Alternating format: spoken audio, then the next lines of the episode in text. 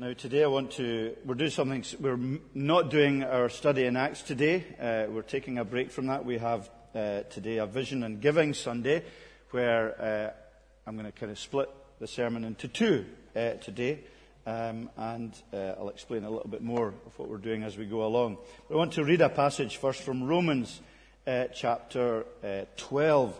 It's on, your bulletin, it's on your bulletin sheet, the reading. I'm actually going to read from a, a verse previous to that. I'm going to read the doxology at the end of Romans chapter 11 and then move on to Romans uh, chapter 12 through to verse 8. So in verse 33 of the previous chapter, it says, Oh, the depths of the riches and wisdom and knowledge of God, how unsearchable are his judgments, how inscrutable his ways. For who has known the mind of the Lord, or who has been his counselor, who has given to him that he might be repaid? For from him and through him and to him are all things. To God be glory forever. Amen. I appeal to you, therefore, brothers, by the mercies of God, to present your bodies a living sacrifice, holy and acceptable to God, which is your spiritual worship. Do not be conformed to this world, but be transformed by the renewal of your mind, that by testing you may discern what is the will of God, what is good and acceptable and perfect. For by the grace given to me, I say to every one of you that you must not think of himself more highly than he ought to think, but to think with sober judgment, each according to the measure of faith that God has assigned. For as uh, in one body we have many members, and the members do not all have the same function, so we, though many, are one body in Christ, and individually members of one another having gifts that differ according to the grace given to us. Let us use them. Prophecy in proportion to our faith. Service in our serving. The one who teaches in his teaching. The one who exhorts in his exhortation. The one who contributes in generosity. The one who leads with zeal. The one who does acts of mercy with cheerfulness. Amen. And may God add his blessing to that reading this morning. Now, what I'm going to do this morning is uh, split uh, the sermon into two bits. So, the first part, we're going to look at vision, uh, our vision as a church. And I've, I've done this before. Don't uh, it's going to be hard today. I, I'm battling already, I can tell, because the heating system is like pumping out boiling hot uh, heaters. We can't stop it. It's going to, the whole building will explode by three o'clock this afternoon unless we can unplug some things somewhere. So it's really hot, sun's beating down, and I've just told you you've heard it before. So there has to be a work of the Holy Spirit to keep uh, us all going today. But what I want to do first of all is talk about vision, and then we're going to sing, uh, and we we are going to take up an offering for uh, church planting. I'll say a little bit about that, and then I'm going to speak about uh, giving for a short uh, while today, all in the context of the gospel and the work of the gospel and our responsibilities that we have here. So, Romans chapter 12 is the kind of uh, passage uh, embedding uh, these thoughts in. Um, and what I'm hoping to do and trying to do is remind us of, of why we're here, really. Why we're a community, why we're together, and what our, if you could call it our gospel DNA is, what, what it is that it's not that it sets us apart from anyone else. I don't think that's the case at all. But it's the kind of things that we focus on in the leadership, kind of things that are important to us, not just because they're important in a congregational life, but I think they're important in our personal lives as Christians. And uh, we seek to understand and know these priorities because they, they, uh, they affect how we, we treat one another as well. They affect how we come together in worship. They affect uh, our whole attitude to being part of the body of Christ. And we have always uh, sought to maintain simplicity by so doing. You know, if you have a clear vision, if you have a clear understanding of what we're about, then that does aid us in trying to keep things simple. And as the church has grown, that is very difficult to do. But it's important that we do have at least an understanding of the vision that we share and what grounds us in the truth uh, for our own unique uh, situation that God has uh, placed us in. And there's that as people join us and as we grow as a congregation, then we want to remember and have a, a, little bit of continuity of vision. So I'm going to say four things very quickly. You know what they are. They're the four G's that we have that we've looked at before. Kind of the pillars, the spiritual pillars that undergird the work that we do here. The glory of God, the gospel, the grace of God, and growth. These are four things that are really important. Very quickly remind ourselves of these today. The glory of God. That's why I read from uh, the previous, uh, at the end of the previous chapter in Romans, which reminds us of uh, this great doxology of the greatness of God, and then it finishes with, with Him, to Him be the glory forever and ever. Amen. And that's just a reminder to us that we can become really self-important. We can think that it's all about ourselves and it's all about what I do and it's all about not what I do, but what each of us do. But there's more to it than that for us. Um, I was speaking on, on Monday evening at Napier Christian Union, and uh, this passage was being children of light from Ephesians chapter 5. And one of the things I said, uh, and it kind of struck me at the time, was that when we understand the glory of God, it's about recognizing that we're more serious about God than we are about ourselves. And that's, that's a really challenging thought that, you know, so often we are bedded and our lives are grounded in me, in my life, and, and me kind of being, I guess, symbolically on the throne of everything. And yet, understanding who God is through His Word and through Jesus Christ and our relationship with Him reminds us that we're more serious about the living God in our lives than necessarily we are about ourselves. And that immediately changes the way we think. It changes the way we look at other people. It changes the way we worship. It changes the way we respond to things because we see that God has a purpose and His glory is something that matters to us.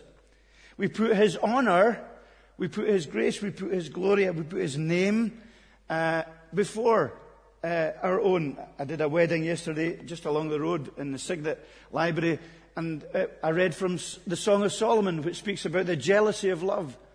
And I was speaking about that jealous, jealousy can be a really bad thing when we're jealous in a bad way, but it can also be a good thing when we, we care about someone's person, their name, their honor, their character, where we're protective of them. And in many ways, that's what the glo- knowing about the glory of God is, and putting it first in our church. Not necessarily our personal desires and likes and, and longings, but we want to do things, our decisions, our actions, and our relationships aligned to the will of God to bring Him glory. And that's a constant challenge for us. It's a challenge in our leadership meetings. It's a challenge in your city groups. It's a challenge uh, when you meet one another. It's a challenge to your commitment. It's a challenge to lots of things that we recognize who God is, that He is there as the one worthy of our worship because of who He is and what He has done for us in Jesus Christ. We love Him and we seek because we've been made by Him to bring Him the glory. So that's the first thing. And the second thing, uh, the second pillar or foundation, I guess, of our church is the gospel itself. And uh, the, the whole of Romans is about the gospel. This chapter is about the gospel of God, and it's the gospel which transforms our lives, as Paul says in verse 2. It renews us. And the gospel we recognize and see is good news. Romans chapter 1 verses 16 and 17 uh, remind us of that at the beginning of this book that Paul writes, where he speaks about the gospel. I'm not ashamed of the gospel. It's the power of God for everyone who believes, for the Jew first and also for the Greek. For the righteousness from God is revealed from faith for faith. As it is written, the righteous shall live by faith. And so we recognize that the gospel and what it means is foundational to the way we relate to one another and the way we relate to God. That gospel being founded on uh, historical fact. That the root of the problems we face congregationally, relationally, in our families, in the workplace, in society, and what a week this has been again in society, isn't it? What brokenness, what brutality, what pointless suffering and death and misery. Not just when it hits home in our own capital city, but throughout the world. And that we believe and we uh, hope in the good news of the gospel, that our judicial guilt before God, the brokenness and the selfishness And the pride is dealt with by Jesus Christ, by what he came to do. It speaks into the evil of the world in which we live, not just a third person, uh, everyone else's problem point of view, but into our own needs and into our own sins and our own failings and our own faults. And that perspective and that challenge also is foundational to our church life. It's foundational to the way we think about what is a priority and how we speak to people and how we deal with one another. It's a gospel that is to bring joy and peace. In other words, it's to be tangible in our community and tangible in our decision making and in all that we are. It's a gospel of peace. God lives in us and with us and among us and is changing us. And we seek to live the kinds of life that reflect that. We will teach Jesus here. And we will keep t- teaching Jesus here. No matter the temperature in the congregation, building, heat wise, uh, or your longing to, to do or say or think or um, focus on other things. We never move beyond the gospel. Because the gospel is shallow enough for infants to paddle in and deep enough for elephants to swim. It both meets the needs of the newly converted person and the needs of the long standing, mature believer. It deals with the child in nursery and the PhD student, PhD student at New College or whatever else they might happen to be. Because the gospel permeates the news uh, from God from Genesis to Revelation. We don't graduate from that truth and we never uh, become uh, aloof beyond that truth. I'm not to say that we just uh, preach a, a narrow and simplistic gospel all the time, but we allow the gospel and the message of Jesus Christ to interpret and to be at the core of all we understand in uh, the Christian faith. And uh, sometimes you have other priorities. Sometimes other things seem more important to us in church life or in our personal lives. Uh, at best, it can be secondary to us. At worst, it can be absolutely insignificant. And our, uh, our call, our clarion call is consistently to return to the gospel of the Lord Jesus Christ and to the glory of God. So that's the second thing. The third thing is grace. And again, all of Paul's teaching is permeated by grace. And he starts verse 3 by saying, For by the grace given to me, I say to everyone among you, and so on. And therefore, that gospel of Jesus Christ reflect, is reflected in the grace that we have received and in uh, the practice of that in our lives. So in St. Columba's here, we seek not to be defined by race or by status or by education or by your relationships or your marriage or your singleness, uh, but by the indwelling of God's Spirit by the reality that we are a people who have been changed by grace. And we seek that profession among our people, that we are a people who recognize our need of God's grace and are molded and transformed and our lives are permeated by His grace. We want our city groups to be grace incubators and indeed the church uh, on a Sunday as well to be grace incubators. We don't just want it to be a kind of spiritual petrol station where you come along, get filled up, and go away again. We don't just want it to be a gathering place where you occasionally uh, dip uh, your character and your personality into. Uh, we don't want these Wednesday evenings simply to be a Bible study, but to be a place where we develop our understanding of grace in meaningful relationships.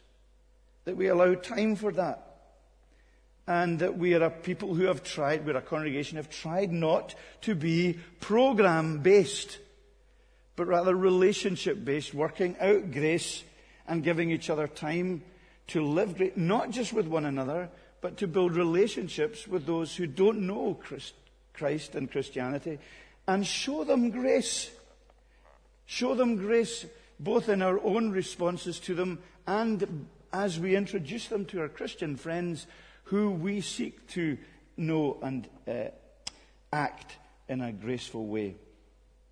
So the, the passage beyond Romans 12 that we read from verse 9 onwards is just a very practical outworking of that grace.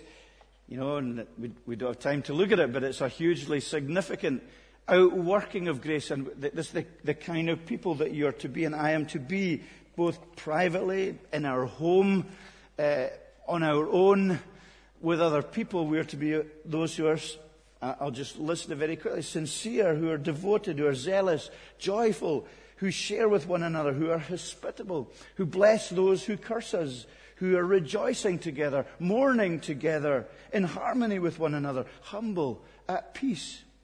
And these are practical, everyday challenges uh, that we seek to, that we hope are pillars of our church. We don't want to be a people who know the truth intellectually and who revel in that truth but don't live it. In the tough realities when we are hurt by fellow Christians, when they are insensitive, when they are careless, when we uh, fail as leaders, when other people in our eyes fail, when we lack showing common sense to one another. And that, that's difficult because very often it's not how we're used to living. And it's not how we're used to responding to one another in our lives. Because so much of what we do is defending who we are, defending our position, because we uh, uh, feel that that is important. I think, I don't know if I said this on uh, Monday night at Napier as well. If I do, I forgive, ask the guys that were at Napier to forgive me again.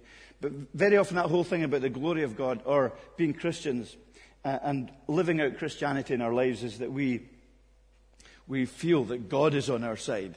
You know, God's in our, that's what Christians think, God's on our side. And that, what that means often is that when people disagree with us, either in the church or outside of the church, or in our lives, we, we're very defensive because, or, or we're very protective of our position because, well, God's on my side because I'm a Christian. And yet I think the, the angle we should take in these things is not so much is God on my side, because you may be arguing with fellow Christians, or it may be a matter of, of not great significance, but rather in our lives, our perspective is, am I on God's side? Rather than God being always on my side. Am I on God's side? Am I, am I acting gracefully here? Am I doing what God would want me to do? Am, am I living for the glory of the gospel, for the glory of God, and, and with grace in my heart? And that was, will always be a challenge because it moves the center of gravity from us again towards Him. As a spiritual family, uh, we seek to live out grace. Uh, to put it another way, let's institutionalize grace. And that seems a paradox. You can't, you can't do that, can you? But let's make it something that really motivates and moves and drives all we do. Okay, very briefly, we've looked at glory, gospel, grace, and then lastly, growth. Four spiritual pillars that I think are important to us as a congregation. And Second Peter 3.18 uh, also speaks about that at the end, this great doxology. But grow in the grace and knowledge of our Lord and Saviour Jesus Christ. To him be the glory both now and forevermore. And so we, want to be growing, okay? Uh, make that statement right here and now. We want to be growing both personally and as a church. We don't just want to stop. We don't want to be treading water. We want to be growing. We want to be learning more. We want to see more people coming to faith. We want to see Edinburgh transformed for and by the gospel. We want to have spiritual ambition, in other words, uh, by faith. We're not I'm not content for us just to stay the way we are, comfortable and neat, and we know most people here. I, I want a holy restlessness within us. A holy restlessness for more personally in our Christian lives, but also for more spiritually driving us into the place of impossibility all the time. So, uh, be quiet, eh, stop this nonsense. Let's just hold on to what we've got. Let's just stop now and hold on. No, let's move forward with the, with the gospel. Currently, we're wrestling with the concept of growth. We're longing. I'm longing to see more conversion growth, people coming to faith in Jesus Christ. Uh, if we understand our calling to the city and to the gospel in the city, we want to see that, and we want to plant more churches that we're reaching into communities. We want to be multiplying churches and carrying on doing that. Uh, I want us to be part of that movement that's happening in Edinburgh and to continue inspiring others in the same way, in partnership. I don't think we can stop here. If we're to be a sending church, if we're to move forward with the gospel, we're probably going to be twice as big as we are now, if not more. Going to fill all the galleries with people who will resource growth, both uh, in themselves and with their gifts and with their prayers and with their money and with everything that they are. At the the moment we, we are here in St. Columba's, we're stretched to the limit in terms of staff, uh, coping with uh, our capacity to look after and protect and, and, lead the congregation at the size it is. And, and we're undergoing a review. We've got a Christian consultant from outside the congregation giving us practical advice. This is, this is our spiritual pillars, but we need practical advice to how best we can use the resources we have and how to multiply these resources and how to communicate that need to you uh, by way of vision. And I think over the next few months we'll explain a little bit more about that. But there's such a great need, and such a great need to pray, and such a great need to trust.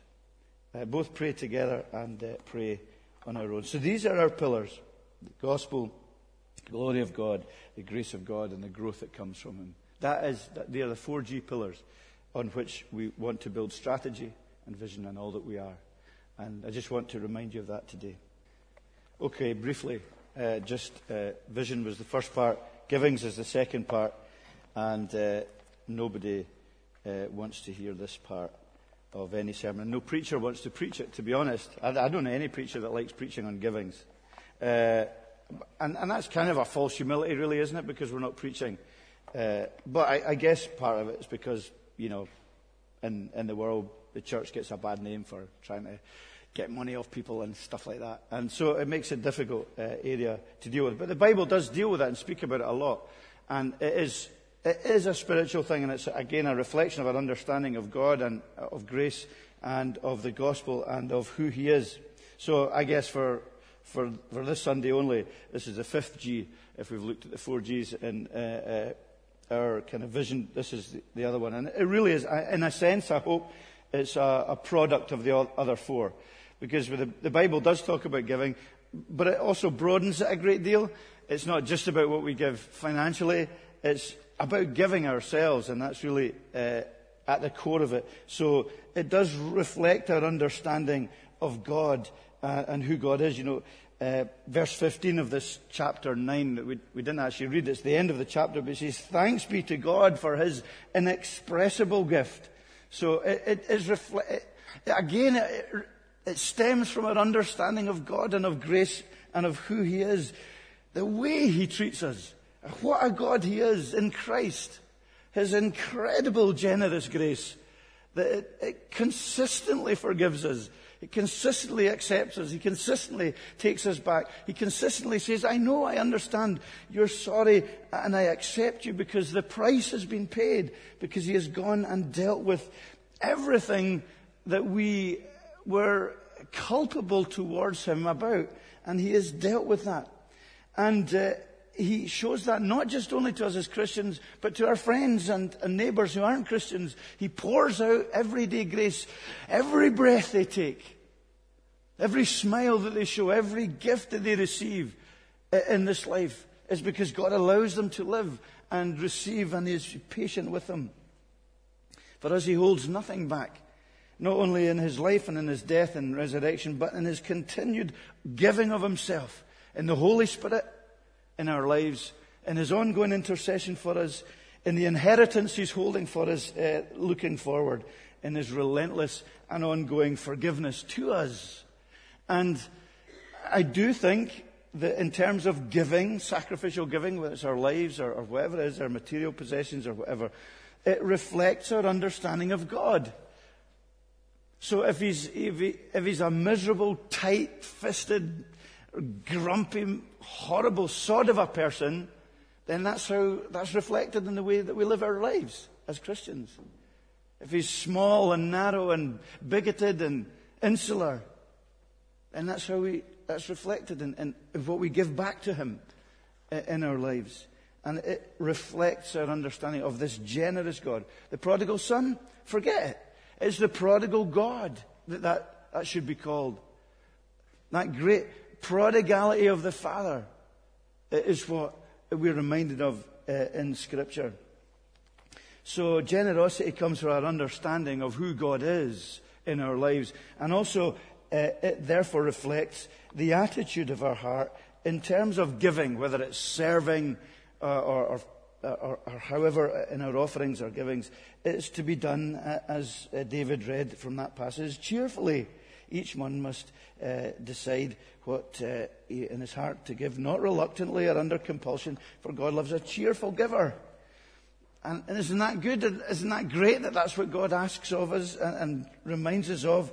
That the attitude of our heart ref, is reflected in the generosity of our God and therefore in the generosity of uh, what we do. We want to give Him the best because He is the best for us. Uh, we are people of the second chance. So we open our homes and we open our hearts and we open our lives and we open our wallets even. We share our gifts and our, our characters and all that we are. And humanly speaking, our lives have been enriched hugely by the generosity of people to us, both as a church and I'm sure many of us as individuals. And uh, it's a great thing to receive that, but it's also a beautiful thing to give and to be the person who uh, brings light into other people's lives. So it's an attitude of heart. It's also something that harbors no loss. You will, no, you will not be God's debtor when you serve and sacrifice and give to Him uh, from what He has given. God's grace will abound to you uh, uh, and will abound to us all. He's given, He's promised us all we need, and He will supply for us, as He says in verse 10, a rich spiritual harvest. You know, it, it, it talks elsewhere of uh, being generous to God because the cattle on a thousand hills are His. And He re- constantly is reflected as one uh, for whom we cannot be in debt to in our lives. And uh, this generosity is, we are given a biblical example. We didn't read it here, it's in the previous uh, uh, previous chapter uh, where the generosity uh, is encouraged by giving an example of it. And uh, Paul is speaking to the Corinthian church, and he's given the example of the Macedonian churches who were in great poverty, but who gave as they could, generously, happily, willingly, to help other churches at the point of their need and beyond their ability to help. It was that whole kind of generous, voluntary spirit. Uh, and he uses them as a great example. Uh, they saw giving as an opportunity to serve. Uh, I'm not sure if we often feel like that uh, sometimes. Uh, if we see it as an opportunity of service. For some people in Biblical, in Romans, the passage we first read speaks about that, that there are some that have a special gift of generosity, a, a unique gift of generosity um, uh, that isn't there for everyone. And that's a wonderful thing. But the biblical example is for us all to recognize uh, and to learn from. And so uh, I, I, think it's a challenge for us now. With this, I close. Uh, as you can see, rather uncomfortable with this whole concept uh, of, of, from my position, sharing it. But I have to get over that uh, because it's for, I believe, for the gospel and for the gospel's sake and for the growth of the gospel. The challenge is for us to think of the needs uh, that will allow us to move forward with the gospel. Charles Spurgeon, great preacher of the 19th century, tells of receiving a wealthy man's invitation to come and preach at his rural church to help the members raise funds to pay off a debt that they had.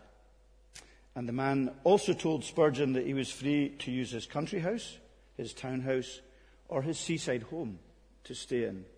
Spurgeon wrote back, Sell one of the places and pay the debt yourself. And, and that was the challenge to, to that man in that situation, uh, in, in that Christian community in which he was.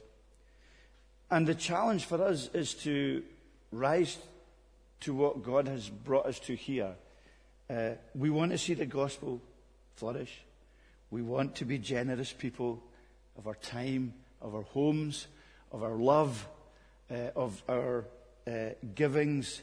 We want our hearts and our lives to be focused on that kind of loose, sacrificial, reckless, liberating, generous hearted spirit, giving of ourselves to all who are around us. And that, that is really the greatest need we have. And when we grow, things will change here. Things are already, things have changed. It's harder for sometimes as the church grows, it becomes more impersonal and all these things.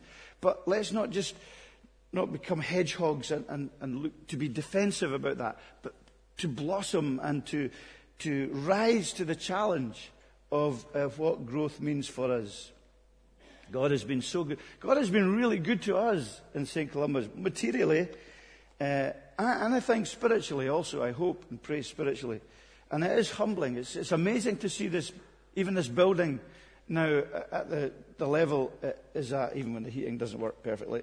Uh, uh, but it is good and it is a great resource. But that's only a tiny bit of how we've managed, by God's grace and His generosity, to plant new churches, to, to put people in there and to see the gospel flourish and grow in these places. So I go to them and I don't know 90, 80% of the people anymore in these churches because they're new to the gospel and they're new to Christ. And that's a great encouragement. We want to see Cornerstone and, and Esk Valley to be standing on their own. We want to support the potential new church plant in Haddington and another 10 or 12 church plants throughout the city to reach out into communities that we can't reach with the gospel. Uh, we recognize that there's a cost to that, both physically, um, uh, relationally, um, administratively, uh, and spiritually. There is a huge cost. So the challenge is for us, I think, to, to look at our own lives before God and to seek to be sacrificial and uh, generous according to what we have, not according to what we don't have. It's great to be regularly financially supporting the work of the gospel here. a few couple of years ago, we talked about tenth for strength and that whole concept in the Bible of giving a tenth uh, to the work of the gospel, to teach our children about that. And in many ways, isn't that great that God says, well, you know, this is a kind of rough guide. Uh, one tenth, nine, nine tenths. Nine tenths, well, it's still mine, but, you know, use it wisely. But, but, uh, but for the cause of the gospel, a tenth maybe, uh, maybe more, sacrificially. At the moment, I think probably in the congregation, and this is very practical, forgive me, We've got 71 standing orders to, to keep the, the work. Let's, it would be brilliant to raise it to 100. It would be great to have that ongoing work that would allow us to support ministry here and support growth and support uh, church planting. It's a great investment.